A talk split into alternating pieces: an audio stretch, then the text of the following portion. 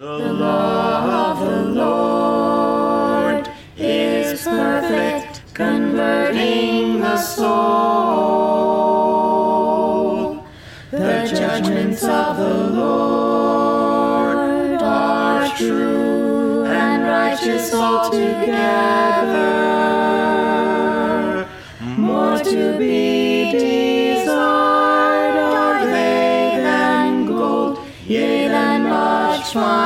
gold. Sweeter also than honey and the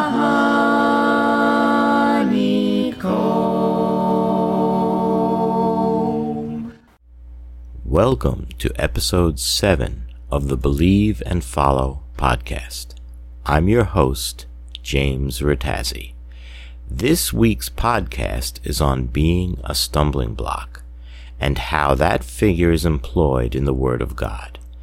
Before we begin, I would like to extend an invitation to anyone who would like to weigh in on the discussion, especially if you have an issue with anything that is said.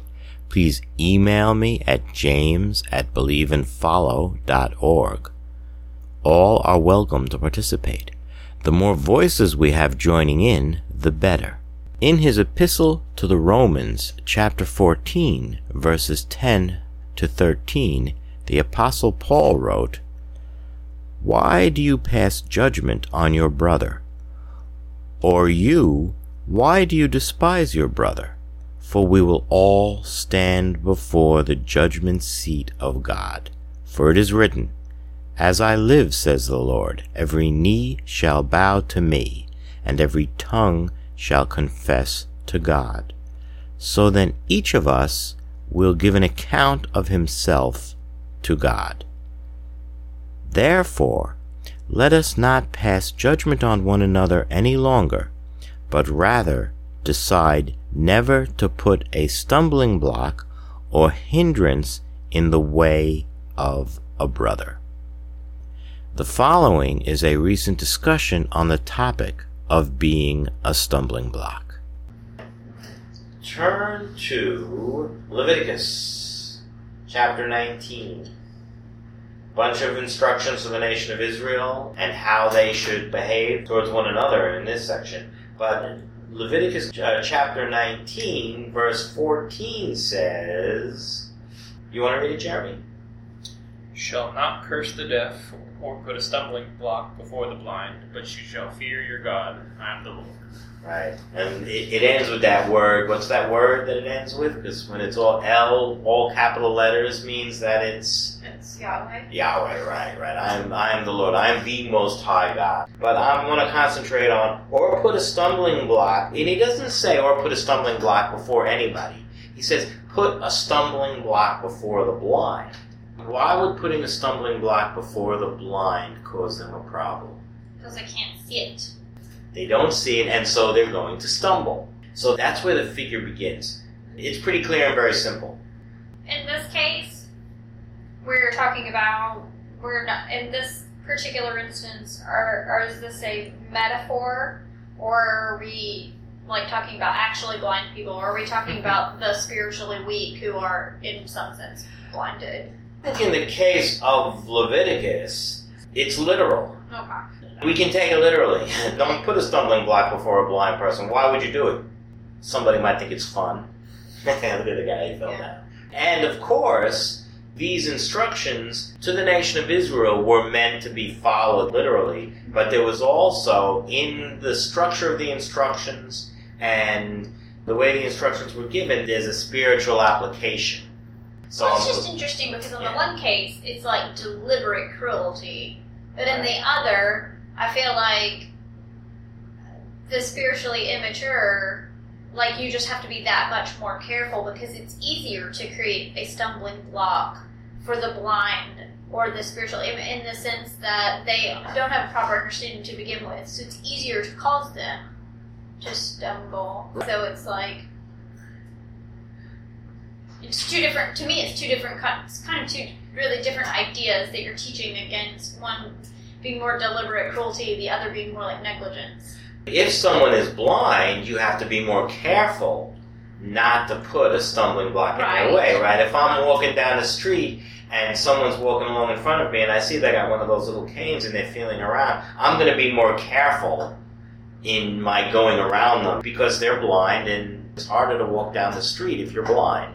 Mhm. So that's a really good point, and that relates to all the New Testament instructions. Uh-huh. But now turn to Ezekiel chapter 14. Now, in chapter 13, Ezekiel was discussing the idolatry of the nation of Israel, how they had become an idolatrous nation. And in Ezekiel 14, Heath, do you want to read Ezekiel 14, verses 1 through 4, Tanya? Okay. Then came certain of the elders of Israel unto me, and sat before me.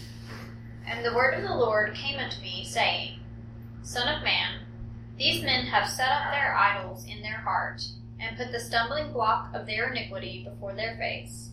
Should I be inquired of at all by them? Therefore speak unto them, and say unto them, Thus saith the Lord God, Every man of the house of Israel that setteth up his idols in his heart, and putteth the stumbling block of his iniquity before his face, and cometh to the prophet, I, the Lord, will answer him that cometh according to the multitude of his idols. Thank you. What's he saying here? Now, this takes us on a little bit of a side tangent, a little bit. In Ezekiel 13, he's talking about that the nation of Israel was actually practicing outright idolatry. Then certain elders of Israel, people who were leaders, people who were presenting themselves as religious people, as spiritual people, come before the prophet. And the Lord tells them that these men have taken their idols into their hearts. And this is an interesting ter- uh, phrase. I want to focus on this phrase, and then there's another phrase I want to focus on, and then we'll move on. But he says, have set the stumbling block of their iniquity before their faces. What does that mean? Um, in this case, is the iniquity the idolatry? Because, um, because to me, it's kind of like anything that you put above God is an idol, and if that is what is in your heart, that's what's on your focus. Then it, if you go to the man of God, the prophet, then anything that he says to you, because you have that thing in your heart, it's almost going to be like that thing that you have in your heart that you want to hear is going to block out the, the truth that he's telling to you. So to me, it, it's like because they don't really love God, they don't really want to follow God, they're just going to the prophet for show. Whatever he says isn't really going to be heard by them um, and, and, and, and obeyed by them because they already have that thing in their heart that they want. And in that sense, the thing that they want becomes the stumbling block that keeps them from seeing or doing the right thing. Define the word iniquity. Give me a synonym for the word iniquity. Sin is good enough. Sin, you know, it's interesting. In the Old Testament, iniquity is um, is can be thought of as outright disobedience, lawlessness, like it is in the New Testament. It also includes, more in the Old Testament meaning of the word, the idea of perverting the law, someone who's twisting the law. But it's all just different flavors and shades of lawlessness. So the stumbling block of their iniquity, your sins. So what do your sins do? What does Isaiah say your sins do? They they separate you from God, yes. And what else do your sins do? Here, it's they're blinding you to the truth. The stumbling block is a problem. Why? Because you don't see it. If you see the stumbling block, it's not a problem. You're just going to sidestep it. So it's the stumbling block of your iniquity, cause you not to see the truth, cause you not to see God's instruction. Because these people that come, these leaders, who might on the outside seem more religious, because look at us, we're going to the prophet but on the inside they're idolatrous in their hearts, then that's the stumbling block of their iniquity. Their sin has blinded them to the truth. Mhm, And that's the same. And we we see that in the New Testament too, when it talks about people. Um, Second Timothy four three. For the time will come when they will not endure sound doctrine, but after their own lusts shall they heap to themselves teachers having itching ears, and they shall turn away their ears from the truth and shall be turned unto fables. But that's not the belly's one. No, that's And not the that's the one I thorn. was But thinking about, yeah. about, but there is one that has bellies. in it. well, Their end is destruction. Their God is their belly, and they glory in their shame, with mind set on earthly things. Philippians three. So there you Uh, the idolatry that's described in the Old Testament is you're worshiping something that man created, something that was from man, as opposed to what's from God. So he says, Son of man, in verse 3, these men have taken their idols into their hearts. So he's warning the prophet about them. He's telling the prophet something about them. So obviously it's something that's not clear. They're pretending to be religious, to not to be idolatrous like the rest of the nation of Israel, but their idolatry is in their hearts and set the stumbling block of their iniquity before their faces. So, because of their idolatry that's in their heart, it blinds them to the truth and it places a stumbling block. Then God poses the question Should I indeed let myself be consulted by them? This is God being rhetorical, right? Because he's already decided. The answer is what? Well, he says that he will answer them according to the idols in their heart. Right, Thus, exactly. So what does that mean? He will answer them according. So, so therefore speak to them and say to them, Thus says the Lord God, any one of the house of Israel who takes his idol into his heart and sets the stumbling block of his iniquity before his face, and yet comes to the prophet, I the Lord will answer him as he comes with the multitude of his idols.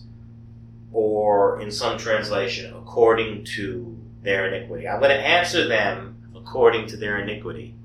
What does that mean? I think it can have a couple of different meanings. Can you give me an example? And I'll- give me an Old Testament example. Balaam. Balaam's a good one. It's not the one I was thinking of, though. Turn to 1 Samuel chapter 8. What's going on in 1 Samuel chapter 8? we want a king like everybody else. Right. The nation of Israel says. Now, it's interesting about it, I mean, there's all kinds of stuff going wrong here. Did Samuel's kids follow in Samuel's path? Because when it starts off with saying, when Samuel became old, he made his sons judges over Israel. And then he says, yeah, his sons did not walk in his ways, but turned aside after gain. They took bribes and perverted justice. Then all the elders of Israel gathered together and came to Samuel at Ramah and said to him, Behold, you are old, and your sons do not walk in your ways. Now appoint for us a king to judge us like all the nations. But this thing displeased Samuel when they said, Give us a king to judge us. And Samuel prayed to the Lord, and the Lord said to Samuel, Obey the voice of the people in all that they say to you. For they have not rejected you, but they have rejected me from being king over them according to all the deeds that they have done from the day I brought them out of Egypt. Here is God answering them according to their iniquity. Their king should have been God, but God says, okay, give them a king. He tells them what the king is going to do. The king is going to multiply horses. The king's going to, he's going to take to himself all these things that you have. This is not going to go for you, but if, you know, but you guys want a king, we're going to give you a king. I think I feel like God does God God does this in two ways though. Like sometimes He answers people according to their iniquity in the sense that, like, um, He punishes them or lets them have something that they shouldn't have. But then after that, or I guess maybe like whenever they repent or. eh, but in still kind of like in response to their iniquity, he gives them enough to ensure that they that they do turn around and obey. I guess. God always shows grace. So there is always the option to turn from your iniquity. I agree. But you see how, if you come with this idolatry in your heart that is blind, that has put this stumbling block of iniquity, right? You don't see what the right thing is to do. Because it wasn't like the nation of Israel was saying, yeah, we know a king is going to be a bad thing. Give us a king. They were saying, we want a king. Why? Because we want to be like all the other nations. And we know that this wasn't God saying, okay, I think a king is a good idea. In Hosea uh, chapter 13, verse 11, he says, I gave you a king in my anger, and I took him away in my wrath. Like similar to Second Thessalonians, to To God, where it says God will send. Ah, I just send him a strong delusion. strong delusion. Why? because they wouldn't believe. Because they refuse to They love refuse- the truth. Yeah. Okay, so what about the New Testament then? Turn to in 1 Corinthians chapter 1, verse 23. Read 22 and 23 makes a complete thought. For Jews demand signs, and Greeks seek wisdom. But we preach Christ crucified, a stumbling block to Jews and folly to Gentiles. See, that's an interesting thing. So Christ crucified is a stumbling block to, to, the, to the Jews. What does that mean? I feel like they were looking for something Mm-hmm. physical, you know, physical king that would take over the world. And Jesus did not fit that mold at all. And some of the Jews were not able to get past that stumbling block. And they were never able to accept Jesus, you know. And so then Romans 14, let me just go there. Romans 14, verse 13, I think. Oops, I hit the wrong button on my phone. Romans 14, verse 13. Therefore, let us not pass judgment on one another any longer, but rather decide never to put a stumbling block or hindrance in the way of a brother. And this is kind of touching on a little bit of the conundrum that you presented.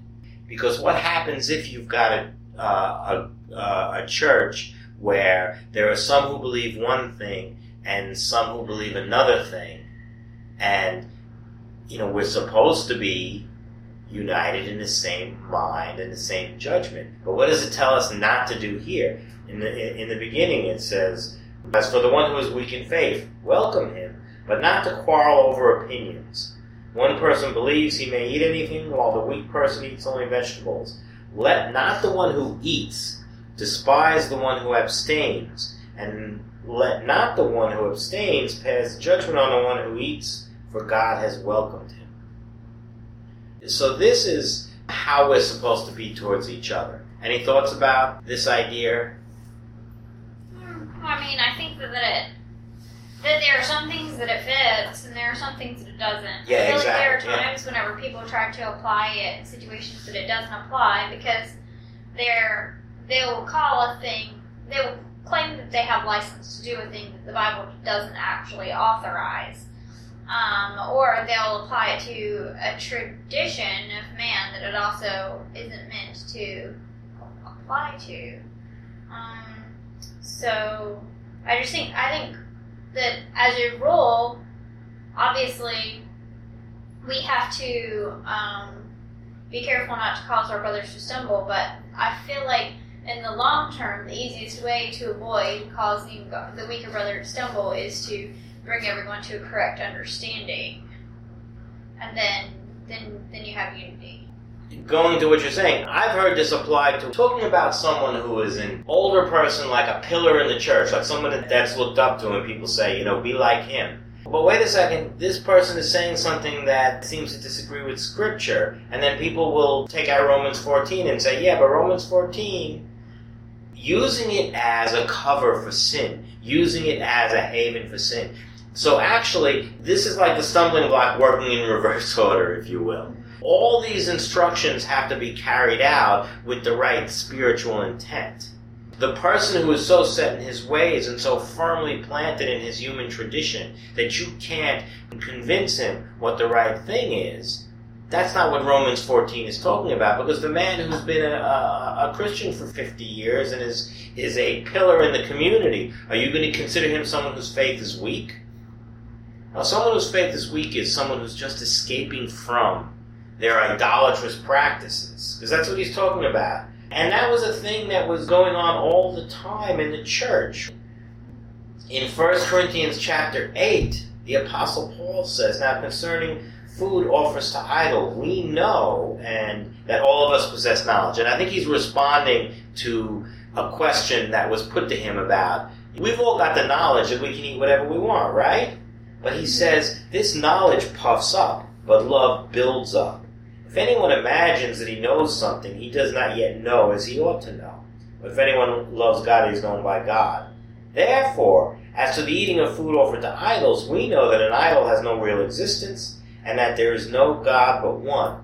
For although there may be so called gods in heaven or on earth, as indeed there are many gods and many lords, Yet for us there is one God, the Father, whom all things and from all from and for whom we exist, and one Lord Jesus Christ, through whom are all things, through whom we exist. However, not all possess this knowledge, but some, through former association with idols, eat food as really offered to an idol, and their conscience, being weak, is defiled. Food will not condemn us to God. We are no worse off if we do not eat, and no better off if we do. But take care that this right of yours does not somehow become a stumbling block to the weak. For if anyone sees you who have knowledge eating in an idol's temple, will he not be encouraged, if his conscience is weak, to eat food offered to idols? And so by your knowledge, this weak person is destroyed, the brother for whom Christ died, thus sinning against your brothers and wounding their conscience when it is weak, you sin against Christ. Does that make sense? And so we have to be very, very careful of the spiritual condition of everyone in the church as we attempt to follow exactly what God teaches. This is the in the bond of peace part. We're supposed to keep the unity of the spirit, and the unity of the spirit is like Jesus said, I'm only going to do and say what the Father has told me, and we're supposed to do likewise. But in the bond of peace means we're supposed to be very, very careful that however we conduct ourselves in the household of God does not cause someone else to either one be offended. The easy thing is if I'm just being so pushy and aggressive about my saying, "No, no, no, you're wrong," that I offend that person. That's one thing, but that's not what the Apostle Paul's talking about here. He's saying, "I'm practicing my freedom," and the person who it's still not exactly right to him gets encouraged to do something that doesn't seem right to him because that's what I'm pushing him to do. Is he doing it by faith? No. And that's the proper usage where in Romans 14, where he says anything not of faith is sin. That's how it is. That's how I'm causing my brother to sin because I don't know if it's right, but I guess it's okay. I'm going to go along with it because these people who seem to know what they're talking about are fine with it.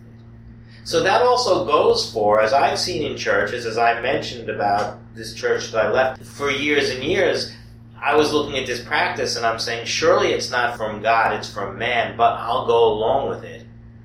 I would do that for the sake of unity. There came a point where that was no longer a constructive thing for me to do because it was a stumbling block for other people. Every time some new person came into the church and said, Hey, what about this practice? And I had to say to them, Well, I'm going along with it for the sake of unity, but I know it doesn't come from God, it comes from man.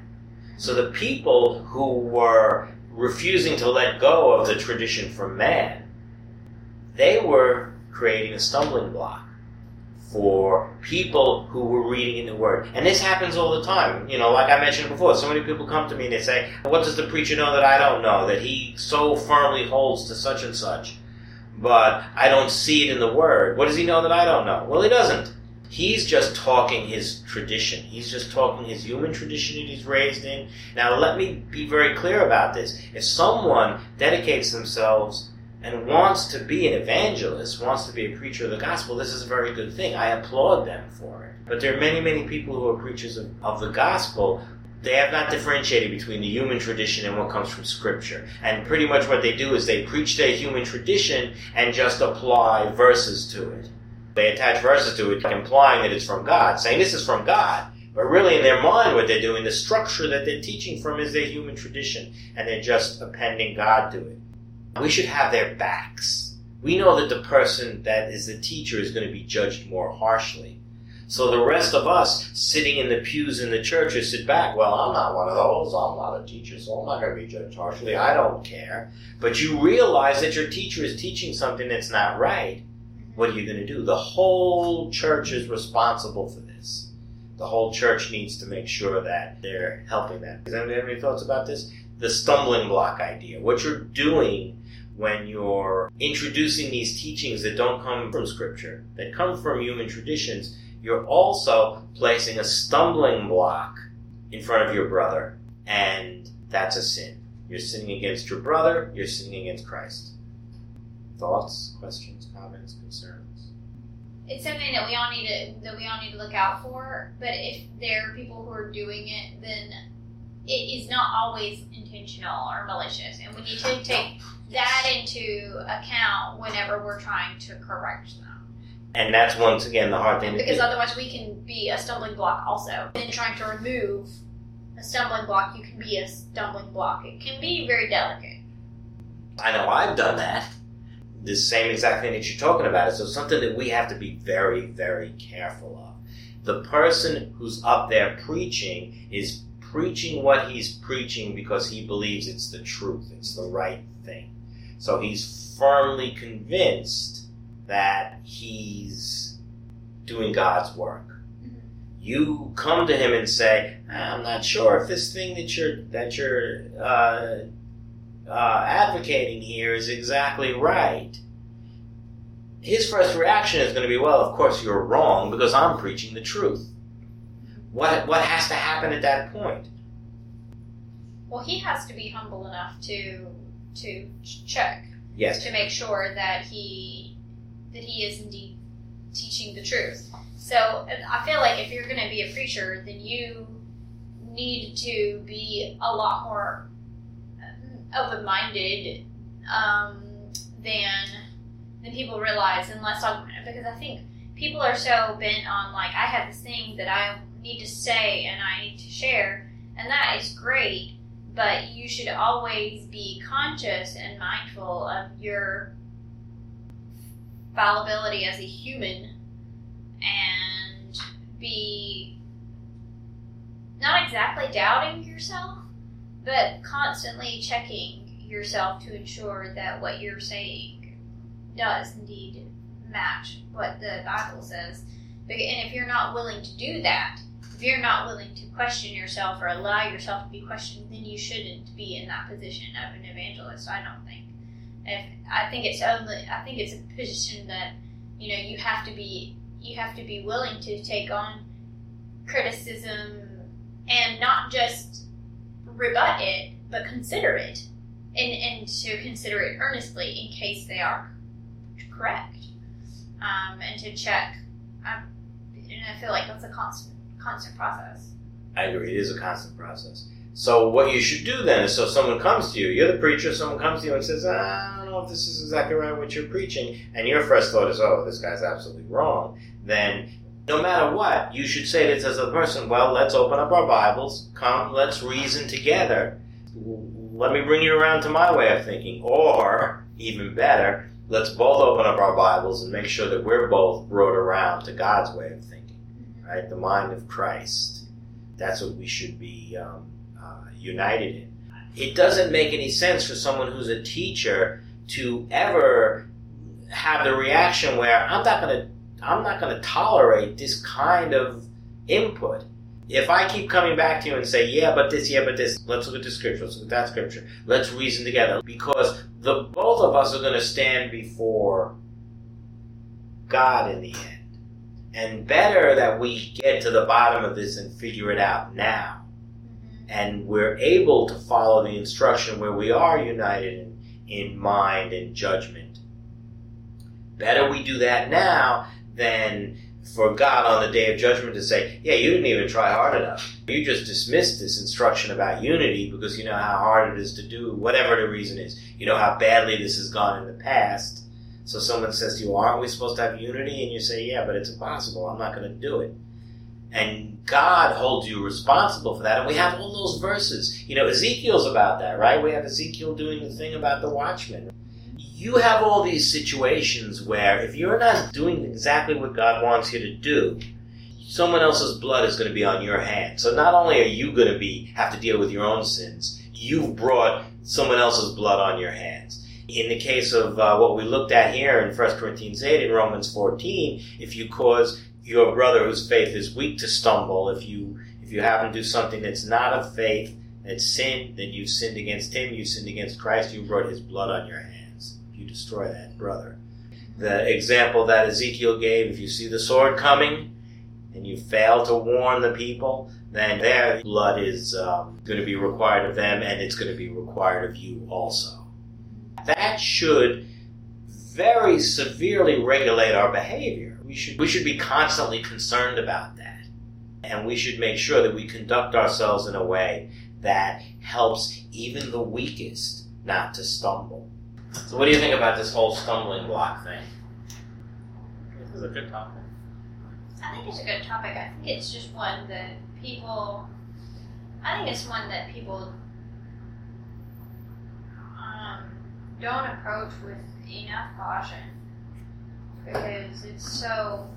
Because I think it's such an easy, easy um, sin to commit um, without even really, without necessarily even realizing it. I do think it's important too, though, to make sure that like because it's so easy to do and to not that that we shouldn't put all of that. Like obviously, we should try to not be stumbling blocks ever. Um, but if someone is like a stumbling block to us, we shouldn't put just put all the blame on them either. Yep. That we have a responsibility to go to them and to be like, "Hey, this is tripping me up," and that if we don't do that, then we are as much of a stumbling block to ourselves as they are, and it's not. Um, and that we have to be, and we have to, as Christians, be fair about that and be honest with our with ourselves, and and with the people who who are potentially causing us to to falter. That because because they may be doing it unwittingly, and we should give them the benefit of the doubt. Nobody can read anybody else's mind. Mm-hmm. So I think that's a really good point. The Apostle Paul was so concerned about this that he, he, he mentions it a few times about this this not being a stumbling stumbling block to your brother and how important that is. So yeah, I think it's something that we need to give more consideration to. And you're right, it cuts both ways. Both parties have to be cooperative in this. So if we both had that same instruction, then we're going to know not to do anything to be a stumbling block, and we're going to say, well, if this person is being a stumbling block to me, how do we fix that? We need to fix that. If I think you're doing something that's being a stumbling block to me, I don't want you to be condemned for that sin. Right. So we're going to figure out how together we can work together to keep that from being a problem. Right. Because because going back to like the meat the, the the meat eating example, like no, you're the only person who knows whether you're eating in good conscience or not. You're the only person who knows whether you're eating of faith or not. The people around you, they may not they may not know.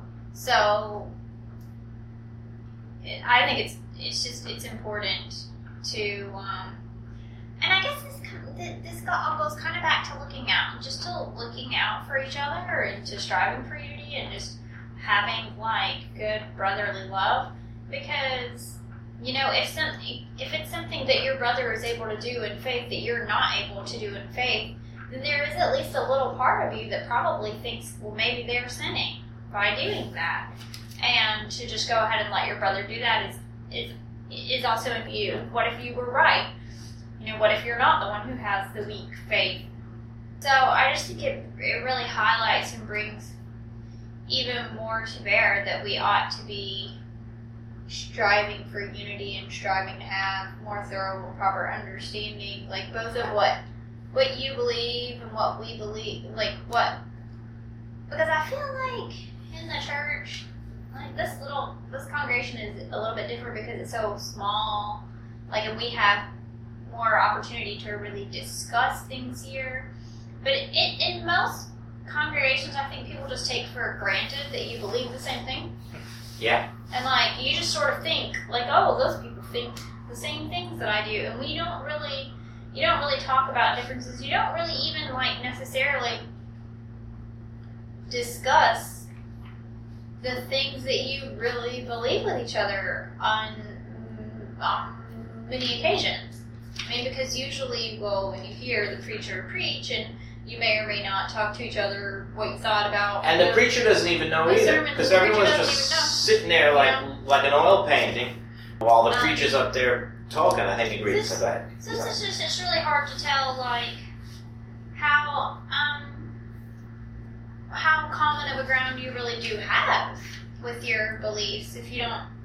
You just, I just feel like there's not enough discussion in most uh, churches today. Maybe even even in like classroom settings, like there's a lot of people who just don't.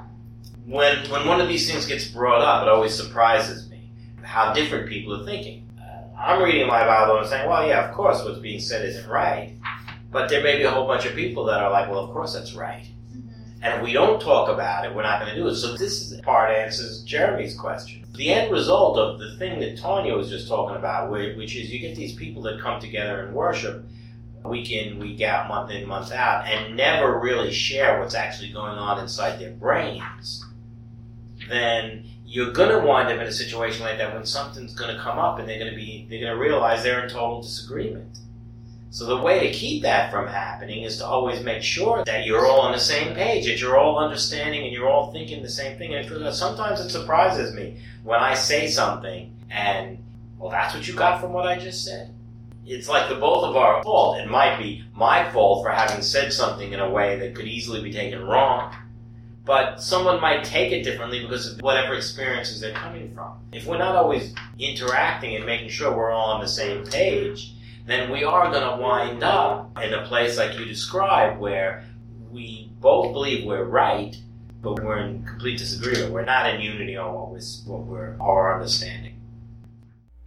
It's so easy for us as we go through our day to day interactions to become a stumbling block to each other. This is taken very seriously in Scripture, and so each of us must always be on alert and committed to not being a stumbling block. Returning to the discussion of my past church experiences, certain things that have always puzzled me are now very clear. If a local church is not careful to heed the warning Jesus gave that is recorded in the Gospel of Mark, chapter 7, verses 8 and 9, Jesus says, You leave the commandment of God and hold to the tradition of men. And he said to them, You have a fine way of rejecting the commandment of God in order to establish your tradition. If a church is not keeping their teaching pure and focused on God, then divisions will surely arise and we will violate the instruction found in 1 Corinthians chapter 1 verse 10 where the apostle Paul says, I appeal to you brothers by the name of our Lord Jesus Christ that all of you agree and that there be no divisions among you, but that you be united in the same mind and the same judgment. Letting go of God's teaching in order to hold to opinions from men will invariably cause a stumbling block to those attempting to please God. I'm often prodded when I give a long winded explanation of why I left the previous church I had been a member of to just give a list of the scriptures that were violated. And so here's the list. Mark 7, especially note verses 8 and 9. 1 Corinthians chapter 1 verse 10. And now, from today's discussion, add Romans 14:13. And for my participation in this for many years, of course, I pray for forgiveness. That's all for now. Goodbye and God bless. The law of the Lord is perfect, converting the soul. The judgments of the Lord are true and righteous altogether. More to be desired are they than gold, yea, than much fine gold.